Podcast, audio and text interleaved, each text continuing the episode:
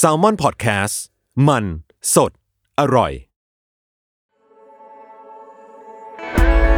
In the Name of Work podcast, getting your work to really work with Parit Watrasin. in collaboration with Rise สวัสดีครับ ผู้ฟังทุกท่านนะครับ ยินดีต้อนรับกลับเข้าสู่ In the Name of Work podcast นะครับ กับผมไอติมพริตวัชรศิลป์นะครับ เช่นเคยนะครับ วันนี้เป็นตอน 4B นะครับที่เราจะมาพูดคุยกันเป็นภาษาไทย ทุกๆตอนเนี่ยผมก็จะในช่วงแรกหรือว่าด้าน A เนี่ยผมก็จะไปสัมภาษณ์วิทยากรที่เป็นชาวต่างชาติก่อนนะครับก็จะเป็นการสัมภาษณ์ภาษาอังกฤษเอ่อเต็มๆเลย 1 ชั่วโมงนะครับก่อนที่ผมจะมาสรุปให้ผู้ฟังทุกท่านฟังเป็นภาษาไทยนะครับเเป็นระยะเวลาครึ่งชั่วโมงในด้าน B วันนี้เราก็มาสู่ตอนที่ 4B นะครับโดยหัวข้อที่เราจะมาคุยกันวันนี้ครับเป็นหัวข้อที่ภาษาอังกฤษเขานิยามว่า human centered design นะครับ human centered design คือการออกแบบเอิ่มสินค้าหรือว่าบริการเนี่ยโดยมีมนุษย์เป็นศูนย์กลางนะครับอาจจะฟังดูเวอร์ๆหน่อยแต่หลักๆ ก็คือว่าการออกแบบสินค้าหรือว่าบริการเนี่ยให้ตรงกับความต้องการของผู้บริโภคนั่นเองนะครับที่มีเอ่อมนุษย์หรือว่าผู้ใช้เนี่ยเป็นศูนย์กลางนะครับ ถามว่าอะแล้วถ้าออกแบบแบบที่ไม่มีมนุษย์เป็นศูนย์กลางจะเป็นยังไงนะครับคำตอบก็คือการออกแบบถ้าตรงกันข้ามกับ human centered design เนี่ยก็คือการออกแบบที่ เอาผู้ประกอบการหรือว่าผู้ก่อตั้งเนี่ยเป็นศูนย์กลาง คือหลายครั้งเนี่ยก็จะมีผู้ก่อตั้ง หรือว่าคนที่ทำสตาร์ทอัพของตัวเองขึ้นมา หรือว่าคิดสินค้าหรือบริการอะไรขึ้นมาเนี่ยโดยเอาวิสัยทัศน์ของตัวเองเป็นที่ตั้งกันละกัน คือบอกว่าเอ้ยฉันอยากมีเทคโนโลยีแบบนี้เข้ามาฉันอยากเห็นสินค้าแบบนี้บริการแบบนี้ก็เลยสร้างขึ้นมาเลย โดยที่ไม่ได้คิดว่า สินค้าที่สร้างขึ้นมาเนี่ยมันตรงกับความต้องการของผู้ใช้จริง ๆ หรือเปล่านะครับเพราะฉะนั้นถ้าจะถามว่าอะไรที่อยู่ตรงกันข้ามกับ human centered design ก็คืออาจจะเป็นอาจจะเป็น owner centered design ก็คือว่ากลายเป็นว่าการออกแบบที่เอาวิสัยทัศน์ความเชื่อของของของเจ้าของหรือว่าของผู้ก่อตั้งเนี่ยเป็นศูนย์กลางแทนที่จะเป็นความต้องการของผู้ใช้ทำไมสิ่งนี้ถึงสำคัญนะครับทำไม human centered design ถึงสำคัญคำตอบคือว่าเพื่อที่จะว่าทำให้เรานั้นไม่สร้างอะไรขึ้นมาที่ผู้ใช้ไม่ต้องการ นะครับแน่นอนสิ่งที่สิ่งที่จะเป็นที่สิ่งที่ปวดใจที่สุดสำหรับใครที่ทำสตาร์ทอัพขึ้นมา คือว่าโอ้โหสมมติมีไอเดียดีๆมากๆ คิดว่าโอ้โหอยากทำสิ่งนี้ขึ้นมา สร้างมันขึ้นมาแล้วลงทุนลงแรงขึ้นมาแล้วเนี่ยปรากฏว่าเป็นสิ่งที่ไม่มีใครต้องการนะครับวันนี้ก็จะเป็นการเสียเสียแรงเปล่านะครับเพราะฉะนั้นวันนี้เนี่ยในตอนในตอน 4A เนี่ยผมก็เลยไปพูดคุยกับทางคุณสุกิตากาตินะครับ เอ่อเป็นเป็นเรียกว่าเป็นคนที่เชี่ยวชาญในเรื่องของ human center design นะครับหรือว่าการออกแบบโดยมีมนุษย์เป็นศูนย์กลางครับเขาก็เคยทำงานเป็น product designer นะครับหรือว่าเป็นคนที่ออกแบบแอปพลิเคชัน หรือว่าออกแบบซอฟต์แวร์เนี่ยให้กับบริษัทซอฟต์แวร์ด้าน healthcare คือด้านการสาธารณสุขนั่นเองนะครับซึ่งก็ทำให้เขาได้มีโอกาสสัมผัสกับการพูดคุยกับลูกค้าเรื่อยๆนะครับว่าลูกค้าต้องการอะไรก่อนที่จะมาออกแบบสินค้า หรือว่าบริการให้ตรงความต้องการของลูกค้าเขานะครับวันนี้ก็เลยพูดคุยกับเขาครับ เกี่ยวกับเรื่อง human centered design ซึ่งสำหรับใครที่อาจจะไม่เคยได้ยิน human centered design มาก่อนนะครับ บางคนอาจจะได้เคยได้ยินคำว่า design thinking ซึ่งความจริงสองสิ่งนี้ก็มีความก็มีความสอดคล้องกันความจริงมันก็คือ อย่างที่คุณสุกิตาบอกมันก็คือสิ่งเดียวกันนั่นแหละนะครับ โดยหลักคิดของการทำ design thinking เนี่ยก็คือก็คือส่วนมากเนี่ยจะมักจะถูกออกแบบเป็นเป็นห้าขั้นตอนนะครับเขาบอกว่าถ้าเราอยากจะใช้หลักของดีไซน์ thinking เนี่ยมาออกแบบ สินค้าหรือบริการบางอย่างให้ตรงความต้องการของลูกค้าเนี่ยเขาบอกว่าธรรมดาเนี่ยมันต้องผ่านผ่านทั้งหมด 5 ขั้นตอนนะครับขั้นตอนที่หนึ่งเขาเรียกว่า empathize นะครับคือการไปเห็นอกเห็นใจ หรือว่าการพยายามจะเข้าใจความต้องการของผู้ใช้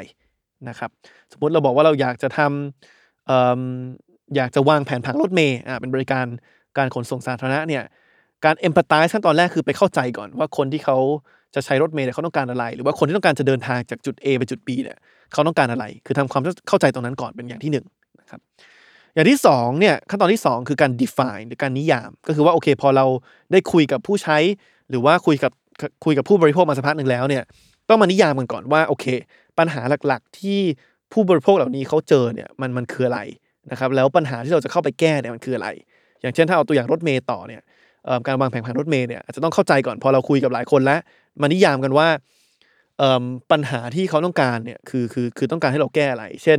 เขาต้องการเดินทางเร็วที่สุด เขาต้องการเดินทางถูกที่สุด เขาต้องการเดินทางโดยที่คาดเดาถึงถึงระยะเวลาที่ใช้ในการเดินทางได้มากที่สุด ก็ต้องก็ต้องมานิยามตรงนี้ก่อน เพื่อเราเข้าใจว่าเราเรากำลังจะแก้ปัญหาอะไรนะครับ ขั้นตอนที่สามเนี่ยคือการ ideate ครับ คือพอเราเข้าใจผู้ใช้แล้ว สามารถนิยามปัญหานิยาม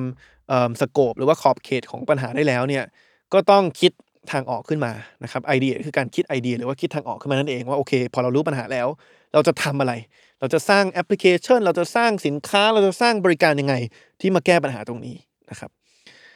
ขั้นตอนที่ 4 คือพอมีไอเดียแล้วเนี่ยก็ต้อง prototype นะครับ prototype ก็คือการสร้างเรียกง่ายๆคือเป็นเวอร์ชันแรกที่สุด หลายคนก็บอกเป็น minimum viable product ก็คือเป็นเป็นเวอร์ชันที่แบบว่าเรียกว่า basic ที่สุดอะเท่าที่จะเป็นไปได้ แต่ว่าอย่างน้อยเอาไปทดลองตลาดได้ นะครับก็คือการสร้างสินค้าเวอร์ชันแรกขึ้นมา เพื่อเอาไปลองตลาด แล้วก็ขั้นตอนที่5นะครับก็คือว่าการ testing คือพอพอมี prototype แล้วก็เอาไปทดลอง เอาไปทดลองดูว่าโอเค พอใช้จริงแล้วเนี่ยผู้ใช้รู้สึกยังไง โดยสิ่งที่สำคัญของ Design Thinking ก็คือว่าไม่ใช่ว่า 5 ขั้นตอนนี้มันจะเริ่มจาก 1 2 3 4 5 แล้วก็จบ แต่มันจะมีการวนลูปอยู่เรื่อยๆ เช่นพอเรามีโปรโตไทป์ตัวแรกมาแล้วไปทดลองกับตลาดแล้ว สมมุติว่าทดลองแล้วผู้ใช้ไม่ชอบอะคือเขาใช้แล้วเขาเขารู้สึกว่ามันไม่ได้ตอบโจทย์เขาหรือเขาไม่อยากใช้เนี่ย ก็ต้องกลับมาเข้าใจลูกค้าใหม่ empathize ใหม่ มามาวางมานิยามใหม่มาคิดไอเดียใหม่ๆ มาโปรโตไทป์ใหม่แล้วก็ไปทดลองอีกรอบหนึ่งนะครับเพราะฉะนั้นสิ่งที่สำคัญของ human centered design หรือ design thinking เนี่ยคือมันไม่ใช่มันไม่ใช่ว่าทำรอบเดียวเสร็จ แต่มันต้องวนหลาย ๆ ครั้งนะครับ เพื่อทำให้ไอตัวสินค้าหรือว่าบริการของเราเนี่ยมันถูกพัฒนาขึ้นไปเรื่อยๆและตอบโจทย์ลูกค้ามากขึ้นไปเรื่อยๆนะครับเพราะฉะนั้นวันนี้หลักๆ ผมก็จะมาสรุปให้ฟังนะครับ ว่าที่ผมคุยกับทางคุณสุกิตาเนี่ยเเขามีความคิดอะไรบ้างเกี่ยวกับการนำ design thinking หรือว่าขั้นตอนของ human human center design เนี่ยมาใช้ในการออกแบบสินค้าต่างๆ โดย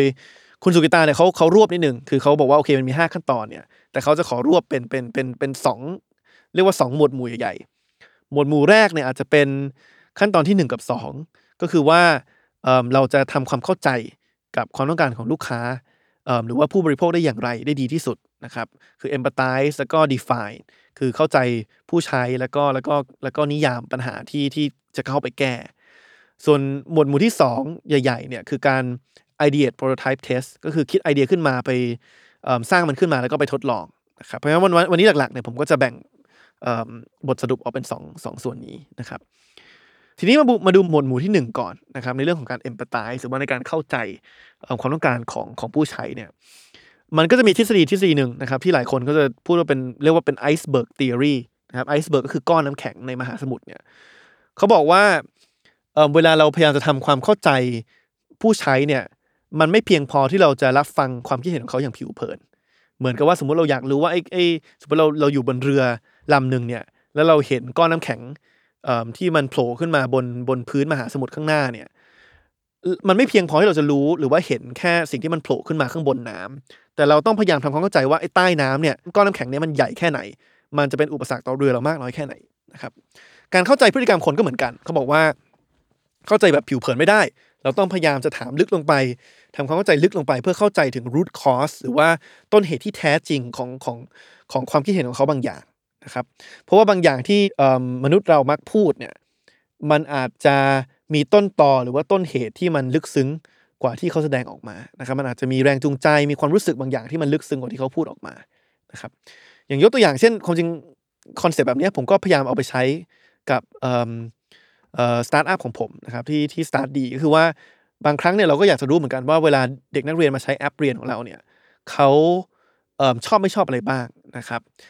เราก็เคยครับทุกเดือนเนี่ยเราก็จะเรียกนักเรียนที่ใช้แอปเราเนี่ยเข้ามาสัมภาษณ์ เราก็ถามว่าชอบไหมใช้ไหมใช้บ่อยแค่ไหนคำตอบหนึ่งที่เราได้บ่อยมากคือ คือไม่ค่อยได้ใช้เพราะว่าไม่มีเวลาอ่าถ้าเราได้ยินเด็กบอกว่าไม่มีเวลาแล้วเราฟังแค่ผิวเผินนะครับสมมติเราฟังแค่ผิวเผินแล้วก็บอกว่ามาสรุปกับกับทีมว่าอ๋อเนี่ยเด็กเขาไม่ใช้เพราะว่าเขาไม่มีเวลาเขายุ่งนะครับ เราก็อาจจะเข้าใจแบบผิดๆว่าเด็กเออเด็กแค่ไม่มีเวลา เราทำอะไรขึ้นมาก็ก็ไม่สามารถทำให้เด็กคนนี้ใช้ได้จริง ๆ นะครับ แต่ว่าถ้าเราไม่จบแค่นั้นแต่เราถามเขาต่อเนาะว่าไอ้มีไม่มีเวลาหมายความว่าอย่างไรไหนเล่าให้ฟังซิวันๆทำอะไรบ้างเเรียนที่โรงเรียนหนักแค่ไหนกลับมาสมมุติว่าไม่เข้าใจเนื้อหาเนี่ยทบทวนอย่างไรเนี่ยเราก็จะเข้าใจลึกขึ้นนะครับแล้วก็พอเราถามไปเรื่อยๆเนี่ยเราจะเริ่มเห็นแล้วว่า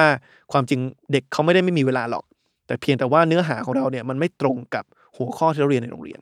นั่นหมายความว่าเขาเรียนที่โรงเรียนหัวข้อหนึ่งเขาอยากจะทบทวนเนื้อหา ปรากฏว่าเปิดแอปเราแล้วหัวข้อเราลำดับไม่ตรงกับที่โรงเรียน เขาก็เลยต้องไปหาที่อื่นนะครับ พอเขาไปหาที่อื่นแล้วเนี่ยเขาก็ใช้เวลาในการทบทวนเเนื้อหาของหัวข้อตรงนั้นไปทำให้เขาไม่มีเวลามาเรียนกับแอปเรา เพราะว่าแอปเรามันเป็นเนื้อหาในหัวข้ออื่นๆนะครับเขามีเวลาแค่เฉพาะหัวข้อที่เขาเรียนที่โรงเรียน ทบทวนแค่เนื้อหาในหัวข้อที่ตรงกับสิ่งที่เขาเรียนในโรงเรียน เพราะฉะนั้นความจริงมันไม่ใช่มาจากการที่ที่ที่เด็กคนนั้นไม่มีเวลา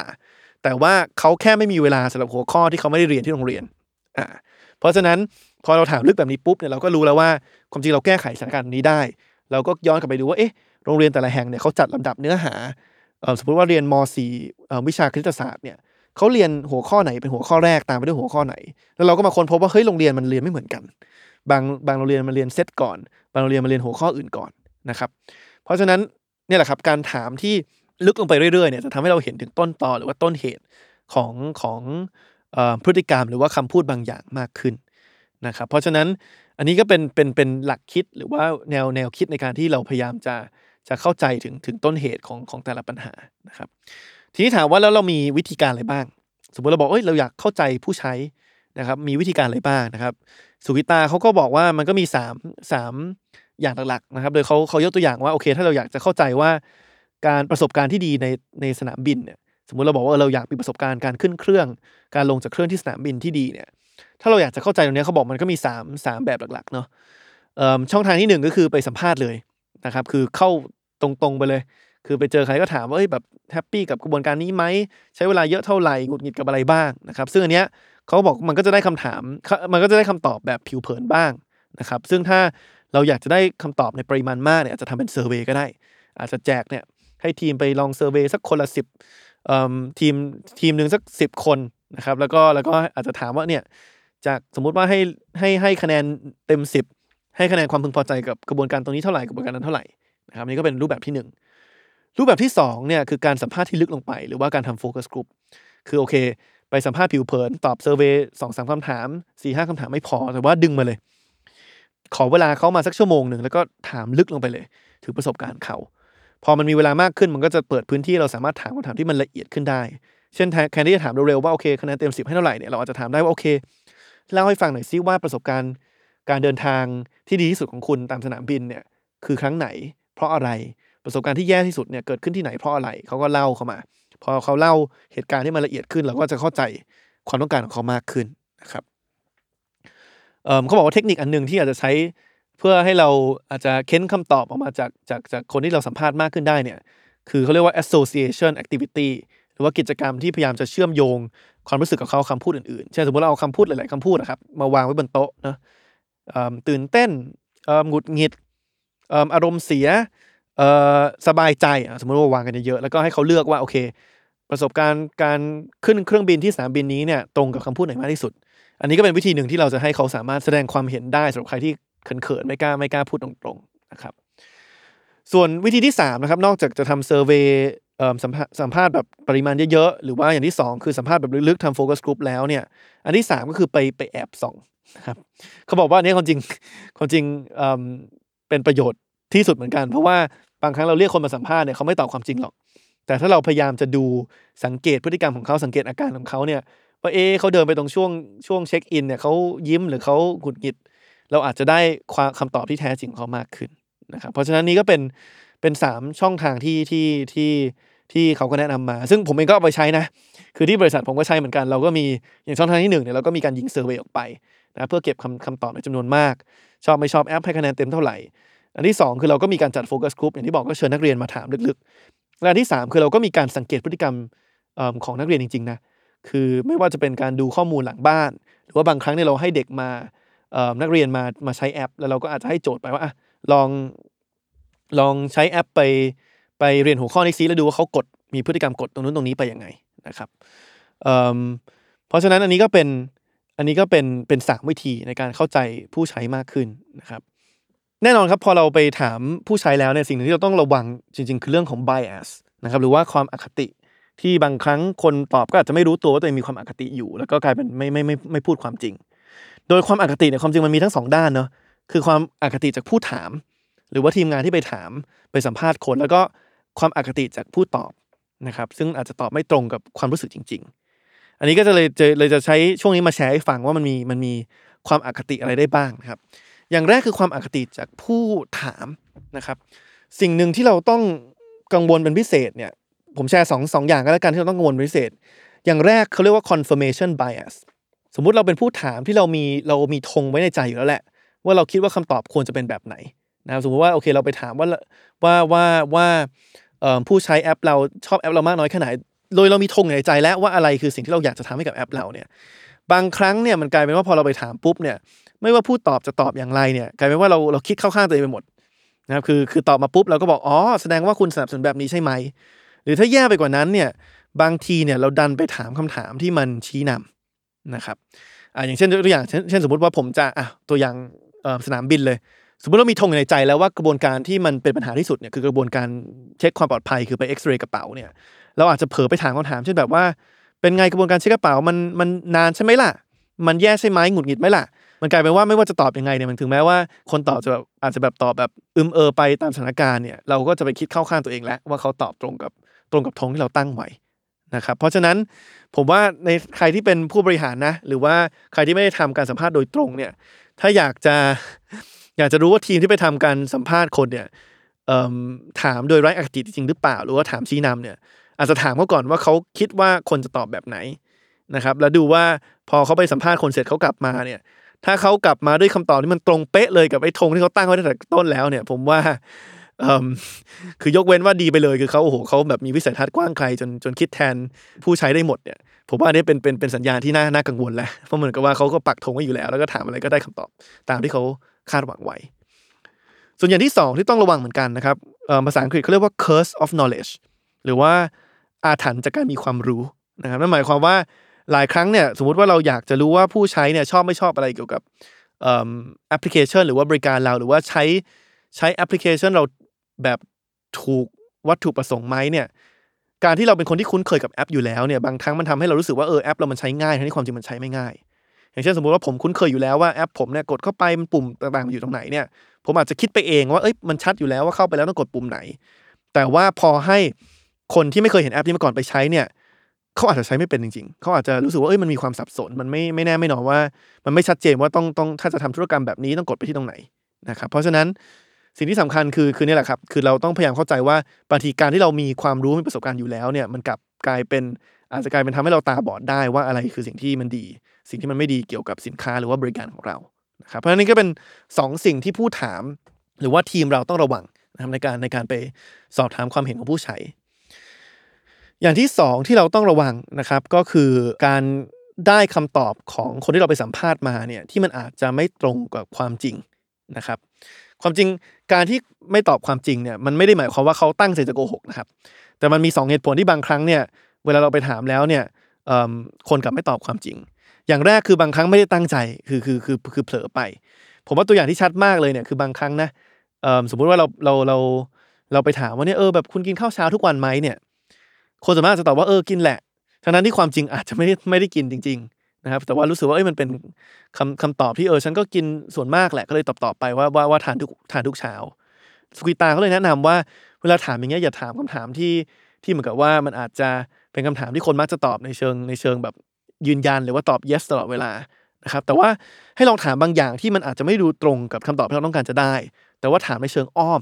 เพื่อให้เขาเล่ามาแล้วเราลองสังเกตดูว่าคำตอบที่เราได้มันคืออะไร เช่นแทนที่จะไปถามตรงๆเลยว่าเอิ่ม คุณเคยทานคุณทานข้าวเช้าทุกวันหรือเปล่าเนี่ย อาจจะให้เขาเล่าให้ฟังว่าเออเช้าวันนี้คุณทำอะไรมาบ้าง สัปดาห์ที่แล้วเนี่ยไหนเล่าให้ฟังที่ว่ากิจวัตรประจำวันช่วงเช้าของคุณเนี่ยเป็นอย่างไร แล้วก็แอบฟังว่าในนั้นเนี่ยมันมีการพูดถึงการทานข้าวเช้าหรือเปล่าอ่าพอถามอ้อมๆแบบเนี้ยมันก็จะทำให้เราค้นพบความจริงได้ได้ง่ายขึ้น อย่างที่สองแน่นอน อันนี้ก็เป็นนิสัยที่ผมว่าคนไทยก็ก็เป็นข้อดีของคนไทยหลายคนเหมือนกันคือคือความความเกรงใจนะครับ คือบางครั้งเนี่ยสมมุติว่า อะผมก็เป็นนะ สมมุติว่ามีทีมหนึ่งที่เขาโอ้โหแบบลงทุนลงแรงในการพัฒนาแอปตัวหนึ่งขึ้นมา แล้วก็ให้ผมมามามาดู แล้วก็ถามว่าโอ้แบบสวยไหมดีไหมใช้งานง่ายไหมเนี่ยแหมมันก็รู้สึกว่าไม่อยากจะไปบอกว่ามันแย่ไม่อยากจะบอกว่าฉันไม่อยากใช้เลย เพราะว่าจะรู้สึกว่าเอ้ยมันมันมันไม่สุภาพกับเขาหรือเปล่า มันเสียน้ำใจหรือเปล่านะครับ เพราะฉะนั้นเอ่อบางครั้งเนี่ยเอ่อความสุภาพของคนเนี่ยก็ทำให้เราเราไม่ได้รับคำตอบที่แท้จริงเหมือนกันเพราะฉะนั้นเขาก็เลยบอกว่าสิ่งที่ทำได้ก็คือว่า แทนที่จะถามแบบว่าถามคำถามแบบตรงๆไปเลยว่า เออ จะใช้อันนี้ไหมเนี่ย อาจจะอาจจะทำเป็นทางเลือกสองสามทาง แล้วก็บอกว่าชอบอะไรมากกว่ากัน อันนี้ก็เป็นวิธีหนึ่งที่ที่คนตอบจะได้สบายใจในการตอบโดยที่ไม่รู้สึกว่าเสียน้ำใจ อาจจะทำโปรโตไทป์มาสองสามแบบ แล้วก็ถามว่าชอบแบบไหนที่สุด โดยความจริงบางอันที่ทำขึ้นมาก็คือทำหลอกขึ้นมาแหละ แต่ว่าเพื่อจะดูว่าเขาชอบอะไรมากกว่ากัน หรือว่าอีกเทคนิคหนึ่งเนี่ยก็คือว่าสมมติเราเราลงทุนลงแรงในการพัฒนาแอปพลิเคชัน หรือว่าสินค้าตัวหนึ่งขึ้นมาเนี่ย เอ่อแล้วแบบโอ้โหมันดูแบบงดงามมากเนี่ยอย่าเอาตัวนั้นไป อย่าเอาตัวนั้นไปทดลองหรือว่าไปถามผู้ใช้เพราะว่าพอเขาเห็นแล้วเนี่ยเขารู้สึกว่าโหทีมนี้คงลงทุนลงแรงไปเยอะ เพราะฉะนั้นก็คงไม่กล้าคอมเมนต์ว่ามันดีไม่ดียังไง หรือว่าไม่กล้าคอมเมนต์ว่ามันไม่ดีเพราะฉะนั้นเขาบอกว่าเอาตัวที่แบบว่าเอออาจจะยังดูแบบหยาบๆอยู่ดูแบบเออทำไปนิดเดียวอยู่ เพื่อที่ว่าคนตอบเนี่ยจะได้ไม่มีความเกรงใจเท่านะครับครับเพราะทั้งหมดนี้ครับก็เป็นก็เป็นการที่ เป็นเหมือนกับว่าเทคนิคหรือว่าเคล็ดลับที่ทางคุณสุกิตาเขาแชร์มาว่าทำยังไงให้เราเข้าใจผู้ใช้จริง ๆทำให้เราป้องกันในการถามคำถามที่มันมีความคิดเห็นของเราใส่เข้าไปนั้นเยอะเกินไปทำให้เราอาจจะมีอคติโดยไม่รู้ตัว หรือว่าทำไงเราป้องกันว่าคำตอบที่เราได้รับเนี่ยเป็นคำตอบที่สะท้อนความรู้สึกที่แท้จริงของคนตอบนะครับ เพราะฉะนั้นอันนั้นก็เป็นส่วนที่หนึ่งเนาะส่วนหมวดหมู่ที่สองที่ที่ที่ผมได้คุยกับคุณสุกิตาเนี่ยคือว่าโอเค พอเราเข้าใจ ผู้ใช้แล้วนิยามมาแล้วว่าปัญหาคืออะไรจะแก้ปัญหาอะไรเนี่ย สมมุติเรามีไอเดียที่เราทำขึ้นมาจริง ๆ แล้ว คือมีโปรโตไทป์ขึ้นมาจริงๆแล้ว มีสินค้าขึ้นมาจริงๆแล้วแล้วเราไปทดลองกับกับตลาดเนี่ยมันมีอะไรที่เราต้องระวังระมัดระวังไหมนะครับ นอกจากสอบถามความเห็นของผู้ใช้เออเหมือนที่เราเล่าไปในในในครึ่งแรกเขาก็บอกว่าความจริงสิ่งหนึ่งที่ที่ต้องระวังเลยนะ คือเขาบอกว่าการออกแบบสินค้าที่มีอยู่แล้วใหม่เนี่ย บางครั้งเนี่ยยากกว่าการออกแบบอะไรใหม่เลยนะครับคือการพยายามจะเอาสินค้าที่มีอยู่แล้ว ดัดแปลงออกแบบรูปแบบใหม่เนี่ยยากกว่าการออกแบบอะไรใหม่เลย แล้วเขาก็ให้มาสองเหตุผลเนาะเหตุผลแรกเนี่ยเขาบอกว่าที่มันยากกว่าเนี่ยเพราะว่าทีมที่ทำสินค้าเวอร์ชันแรกขึ้นมาเนี่ยที่เราจะพยายามไปออกแบบใหม่เนี่ยบางครั้งก็รู้สึกภาคภูมิใจกับกับสินค้าตัวเองไงคือโอเคทำเวอร์ชันนี้ขึ้นมาชอบมากเลยแบบภูมิใจมากเลยอยู่ดีสมมุติว่ามี มีคนจะบอกว่าเอ้ยขอแก้ขอออกแบบใหม่เนี่ยเขาจะรู้สึกทันทีแบบเหมือนกับว่าเอ้ยไม่อยากอะฉันก็ทำของฉันมันก็ดีอยู่แล้วทำไมต้องมาแก้นะครับอย่างที่สองเลยเนี่ยเขาบอกว่าพอสินค้าไหนเริ่มมีผู้ใช้แล้วเนี่ยก็จะมีแรงเสียดทานต่อการเปลี่ยนแปลงอยู่ระดับหนึ่งนะครับถึงแม้ว่าสินค้าตัวนั้นอาจจะไม่ไม่ได้ดีที่สุดในเวอร์ชันแรกเนี่ยแต่พอไปเปลี่ยนปุ๊บเนี่ยเอิ่มคนมันอาจจะไม่ไม่รู้สึกสบายใจเวลามีอะไรที่เปลี่ยนแปลงไป ผมว่าอันนี้อันนี้ทุกคนเข้าเข้าใจในระดับหนึ่งนะสมมติถ้าพูดเห็นภาพชัดขึ้นเนี่ย เราทุกคนคุ้นเคยกับการใช้ Facebook เนอะแต่ว่าพอ Facebook ออกแบบอะไรใหม่ ๆ ปรับเเรียกว่า UI หรือว่าหน้าจอหน้าหน้าฟีเจอร์ฟังก์ชันต่าง ๆ ใหม่เนี่ยจะรู้สึกทันทีว่าเอ้ยมันไม่มันไม่คุ้นตา แล้วรู้สึกว่าไม่ชอบนะหลายครั้งที่ Facebook ปรับอะไรใหม่ๆเนี่ยจะมีคนแบบเหมือนกับว่าพูดตลอดว่าไม่ชอบเลยไม่เข้าใจว่าทำไมเป็นแบบนี้ มันเป็นเพราะว่าความเคยชินที่เรามีกับกับกับกับหน้าจอหรือว่าการออกแบบรูปแบบเก่า พอเราเปลี่ยนอะไรปุ๊บเนี่ยมันกลายเป็นว่ามันจะมีรู้สึกแรงเสียดทานทันที อันนี้ก็เป็นอะไรที่เราต้องระมัดระวังเนาะเพราะว่าหลาย ๆ ครั้งเนี่ยถ้าเราจะไปออกแบบสินค้าที่มีอยู่แล้วใหม่เนี่ยบางครั้งจะยากกว่าการที่เราไปออกแบบสินค้าใหม่ไปเลยก็ได้ ทีนี้โอเคแหละ พอเราไม่ว่าจะจะจะยากง่ายแค่ไหนสมมติเราเราเราออกแบบสินค้าหรือว่าบริการใหม่ขึ้นมาแล้วเนี่ยเขาบอกว่าพอไปทดลองกับตลาดปุ๊บเนี่ยทำใจไว้เลยนะครับ ว่าอาจจะล้มเหลวโอกาสล้มเหลวเนี่ยอาจจะมีมากกว่าโอกาสที่มันสำเร็จ อย่างที่ผมบอกว่าหัวใจหลักของของดีไซน์ thinking หรือว่า human center design เนี่ยคือมันไม่ใช่ลูปเดียวจบ ไม่ใช่รอบเดียวจบ แต่มันต้องวนอยู่เรื่อยๆ คือเอาไปทดลองปุ๊บ ทดลองให้เร็วที่สุดถ้าถ้ามันผิดพลาดมันไม่ตอบโจทย์ก็ก็ก็ออกแบบใหม่ มันก็บอกว่าต้องทำใจไว้เลยต้องเป็นคนที่แข็งพออะที่พร้อมจะรับมือความล้มเหลวมันอย่าอย่าเอาตัวเองไปผูกมัดกับกับไอเดียหนึ่งเยอะจนเกินไปอย่าเอาตัวเองไปผูกมัดกับการออกแบบสินค้าตัวหนึ่งมากจนเกินไป แต่ว่าต้องพร้อมที่ว่าจะจะจะรับความล้มเหลวของสินค้า หรือว่าของบริการตัวนั้นได้ แต่เขาบอกว่าล้มเหลว ไม่เป็นไรตราบใดที่เรามีสองอย่าง อย่างแรกคือ fail fast คือล้มเหลวอย่างเร็ว นั่นหมายความว่าก่อนที่คือคือถ้าเราลงทุนลงแรงอะไรไปเยอะมาก ใช้เวลาเป็นปีในการพัฒนาสินค้านี้ขึ้นมา แล้วเอาไปทดลองกับตลาดแล้วมันล้มเหลวเนี่ยอันนี้คือเสียหาย แต่ถ้าเราแบบว่าโอเคทำสินค้านั้นขึ้นมาแบบลวกๆ เร็วที่สุดก่อนภายในหนึ่งเดือน เพื่อที่ว่าเอาไปทดลองกับตลาดแล้วดูว่ามันเป็นไปได้ไหมเนี่ยแล้วถ้ามันล้มเหลวตรงนั้น ภายในหนึ่งเดือนเนี่ยมันไม่เป็นไรเรายังมีเวลากลับมาแก้ตัวได้กลับมาออกแบบใหม่ได้ เพราะฉะนั้นอย่าหมกมุ่นในการทำสินค้าอะไรนานจนเกินไปโดยที่ไม่เคยถามตลาดนะครับถามผู้ใช้เพราะฉะนั้นสำคัญที่สุดคือ fail fast คือถ้าจะล้มเหลวล้มเหลวให้เร็วที่สุด เพื่อที่ว่าจะได้ลุกกลับขึ้นมาหรือว่า หรือว่ามาออกแบบหรือว่าเปลี่ยนรูปแบบของสินค้าให้ได้เร็วที่สุด อย่างที่สองเขาบอกว่า fail forward คือล้มเหลวแล้วเนี่ยไม่เป็นไรแต่ว่าต้องมีบทเรียนที่ถอดมาได้ และทำให้เอิ่มเราสามารถไปพัฒนาสิ่งที่เรากำลังจะออกแบบหรือว่าหรือว่าหรือว่าผลิตขึ้นมาได้ นะครับคือคือตราบใดที่ล้มเหลวล้มเหลวอย่างเดียวไม่เป็นไร แต่ว่าตราบใดที่เรามีบทเรียนที่ที่สามารถเอาไปต่อยอดงานของเราได้เนี่ยไม่มีปัญหานะครับ เพราะฉะนั้นสิ่งที่สำคัญเขาเลยบอกว่า 2 อย่าง คือเนี่ยการล้มเหลวไม่เป็นไรเฟลไม่เป็นไรแต่ต้อง fail fast คือล้มเหลวให้เร็วที่สุด แล้วก็ 2 คือ fail forward คือล้มเหลวแล้วเนี่ยต้องมีบทเรียนให้เราสามารถก้าวไปข้างหน้าได้ ไม่เดินพลาดซ้ำนะครับ ซึ่งอันนี้ผมก็ยอมรับเลยว่าผมก็เป็นตอนสมัยเด็กๆก็เป็น perfectionist เนอะ คือแบบว่าเรียนอะไรก็แบบอยากได้เกรดเต็มไปหมด อยากได้เกรด C สมมติได้ 90%ก็อยากได้ 95 ได้ 95%ก็อยากได้ร้อยเพราะฉะนั้นผมก็จะมีการรับมือกับความล้มเหลวที่บางครั้งก็ไม่ดีสักเท่าไหร่ แต่พอเรามาทำสตาร์ทอัพของตัวเองเนี่ยเราก็เริ่มเรียนรู้มากขึ้นแหละว่ามันเป็นไปไม่ได้หรอกว่าทุกอย่างเราทำขึ้นมามันจะประสบความสำเร็จหมด ผมแชร์ตัวอย่างหนึ่งเลยที่ผม อันนี้ไม่รู้ว่าเผาตัวเองเยอะไปหรือเปล่านะ แต่ว่าก็เป็นกระบวนการหนึ่งของแอปพลิเคชัน ผมที่ที่อยากจะมาเล่าให้ฟังว่าเออมันก็มันก็มีปัญหาจริง ก็คือกระบวนการการจ่ายค่าสมาชิก นะความจริงอันนี้เป็นเป็นกระบวนการที่สำคัญที่สุดเลยสำหรับใครที่ทำแอปที่ต้องมีการจ่ายค่าบริการนะครับสถิติหนึ่งที่ผมไปเห็นหลังจากเปิดกระบวนการนี้มาหนึ่งเดือนเนี่ยที่น่ากังวลมากคือว่าจากใบเสร็จหรือว่า invoice ที่ถูกสร้างขึ้นมาในในในในแอปเนี่ยคือคนที่กดเข้าไปพร้อมจะจ่ายตังค์แล้วเเจอแพ็กเกจที่ชอบแล้วเนี่ยแค่สิบห้าเปอร์เซ็นของคนเหล่านั้นเนี่ยสามารถจ่ายเงินได้สำเร็จ คือสมมติร้อยคนต้องการซื้อสมาชิกเนี่ยซื้ออสมัครค่าสมาชิกเนี่ยมีแค่สิบห้าคนที่สามารถจ่ายเงินสำเร็จ ผมก็เลยแบบเอ๊ะมันเกิดอะไรขึ้นนะครับ พอเราไปไปดูลึกๆลงไปเนี่ยเราก็เห็นแหละว่าการออกแบบไอ้กระบวนการการจ่ายตังค์ในแอปเราเนี่ยมันยังมีปัญหาอยู่ อย่างแรกเนี่ยคือผมก็ลองเทียบกับกับแอปอื่นเนาะแอปอื่นที่อาจจะมีบริการคล้าย ๆ กัน ไม่ว่าจะในภาคการศึกษาหรือว่าอุตสาหกรรมอื่นเนี่ยเราเห็นว่าเฮ้ยจำนวนคลิกที่เขากดเนี่ยจากหน้าแรกไปถึงหน้าที่สามารถจ่ายตังค์สำเร็จได้เนี่ยมันน้อยกว่าเราครึ่งหนึ่งคือของเราในกด 8 ครั้งของของคนอื่นเขากดแค่ 4 ครั้งนะครับผมก็เลยโอเคแหละ เราก็ยอมรับว่าโอเค เราอาจจะเพิ่มหน้าอะไรเยอะเกินไปเราสามารถลดลงมาได้ อย่างที่สองเลยเนี่ยซึ่งผมว่าอันเนี้ยมันพอได้ยินคุณสุกิตาพูดแล้วผมเออทำให้ผมนึกของนึกถึงของตัวเองเหมือนกัน ก็คือว่าเวลาแบ่งช่องทางการจ่ายเงินในแอปผมครับ ตอนแรกเนี่ยมันจะแบ่งตามเรียกว่า vendor หรือว่าตามออบริษัทที่เราไปร่วมมือด้วยนะครับก็คือมันจะแบ่งว่าโอเค คุณจะจ่ายเงินแบบ e-wallet หรือว่าคุณจะจ่ายเงินผ่านธนาคาร หรือว่าคุณจะจ่ายเงินผ่าน credit card แล้วมันกลายเป็นว่าสมมติว่าผมอยากจะจ่ายเงินผ่านธนาคารเนี่ยผู้ใช้ก็ต้องกดธนาคารไปปุ๊บ ก็ต้องไปเลือกอีกทีนึงว่าโอเคธนาคารไหนอะสมมติว่าเป็นแบงค์แบงค์ A ก็แล้วกันกดไปปุ๊บต้องไปเลือกอีกทีนึงว่าจะจ่ายให้กับแบงค์ A เนี่ยจะจ่ายผ่านไปที่ไปที่เอ่อเคาน์เตอร์ธนาคารเลย หรือว่าจะจ่ายผ่าน internet banking ของธนาคารนั้น หรือว่าจะไปโอนใน ATM คือมันกลายเป็นว่าพอเราแบ่งหมวดหมู่ตาม vendor หรือว่าตามธุรกิจเนี่ย แทนที่จะแบ่งตามช่องทางการจ่ายเงินของผู้ใช้เนี่ยคือเราไปคิดในมุมของธุรกิจมากกว่าในมุมมองของผู้ใช้เนี่ยมันเลยทำให้คนมันสับสน เพราะว่าผู้ใช้จริงๆแล้วเนี่ยเขาไม่ได้แคร์หรอกว่าจะไปจ่ายกับ vendor ไหนหลักๆที่เขาแคร์คือเขาจะจ่ายผ่านเว็บไซต์ หรือเขาจะจ่ายผ่านแอป หรือเขาจะเดินไปจ่ายที่เคาน์เตอร์นะครับเพราะฉะนั้นการจัดหมวดหมู่ที่ผมกำลังทำใหม่กับกับทีมเนี่ยก็คือว่าแทนที่จะแบ่งว่าเป็น e-wallet ธนาคารนี้บัตรเครดิตเนี่ยคือเราแบ่งใหม่แบ่งเป็นว่าคุณจะจ่ายผ่านแอป หรือคุณจะจ่ายผ่าน อินเทอร์เน็ต หรือคุณจะไปจ่ายผ่านเคาน์เตอร์เดินไปจ่ายที่เคาน์เตอร์แล้วก็พอเลือกเคาน์เตอร์ไปปุ๊บค่อยไปเลือกว่าไปธนาคารไหน ถ้าเกิดเลือกเลือกแอปปุ๊บค่อยไปเลือกว่าเป็นเป็นแอปของ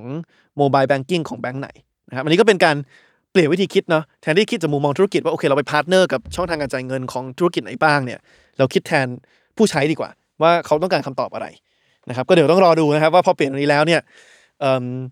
ตัวเลขตรงนี้เนี่ยจะดีขึ้นหรือเปล่านะครับ แต่ว่าอันนี้ผมก็เป็นบทเรียนหนึ่งที่ที่ผมก็อยากจะแชร์ให้ฟังกันละกันว่า ว่าทำไมการการออกแบบเจอร์นี่การออกแบบกระบวนการทุกอย่างเนี่ยที่เอาความต้องการของผู้ใช้เป็นหลักเนี่ยถึงมีความสำคัญมากนะครับ เพราะฉะนั้นก็ทิ้งท้ายด้วยข้อคิดเห็นจากสุขิตานะครับว่าการออกแบบสินค้าบริการให้ตรงกับความต้องการของผู้ใช้เนี่ยสำคัญมาก แต่ว่าก็ไม่ใช่เป็น